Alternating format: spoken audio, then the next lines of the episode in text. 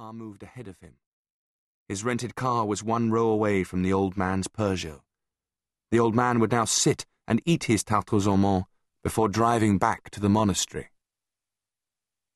Two days ago, R had driven along that road, picking his spot at a place high up, where there was a sharp turn, a deep ravine on the left, and a rocky promontory on the right. R's rented car was hot as an oven. Sweating, the car doors open, he unzipped his briefcase and looked inside at the sheet of paper with its typewritten message, and then at the revolver. He put the briefcase on the passenger seat, leaving it unzipped. At last he saw the cake wrappings thrown out of the Peugeot's window and heard the engine come to life. R followed the Peugeot out of Salon in a line of traffic, slow as a funeral procession. Four miles out of town, R moved ahead. As his car climbed up to the first bend in the road, the little Peugeot, innocent as a mouse, came into the trap. R then accelerated, driving recklessly to get well ahead and prepare his move. After a further two miles, he came to the sharp bend in the road, the steep ravine on the left. At this point, the monastery was only a mile away. R drove off onto the rough shoulder and opened the bonnet, propping it up to show that he had engine trouble.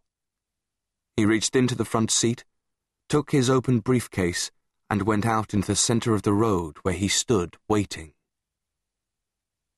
In the empty landscape of this high desert, all was deathly still. The sun beat down on the rocks like a punishment. He listened. At last, he heard the slow complaint of the motor as the little white Peugeot climbed into view. R licked his lips, but his lips stayed dry. The little car was now only thirty yards away. He waved his briefcase and saw the Peugeot slow down, then come towards him at a crawl. He creased his face in a smile and walked up to the car. Sorry, he said, but you see.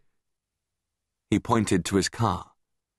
Are you going to the monastery? Can you give me a lift?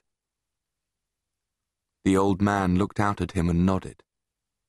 There was no air conditioning in the little Peugeot, so all the windows were open. R went up to the car. He reached into his briefcase and took out the gun. The old man, his face expressionless as a statue's, looked back at him, looked at the gun, then without haste, pointed a heavy black revolver out of the car window, holding it with both hands, firing, firing. R felt the shock of the first bullet in his chest. He fell as the second bullet struck him again in the chest. His revolver dropped from his fingers, skidding across the white, dusty road. The old man opened the front door of the Peugeot, got out, walked stiffly across the road, and with the ease of long experience put his gun to the back of R's head and delivered the coup de grace. The dead man had fallen on his briefcase. As often happened, when the final bullet was fired at close range, the corpse twitched and shifted position. It was then that the sheet of paper inside the briefcase came into view. It was sticking out of the flap. Monsieur Pierre Brossard went back to the Peugeot and took a pair of yellow kitchen gloves from the glove compartment. He put them on, walked back to the corpse, took the sheet of paper out of the briefcase, and slipped it unread into his side pocket.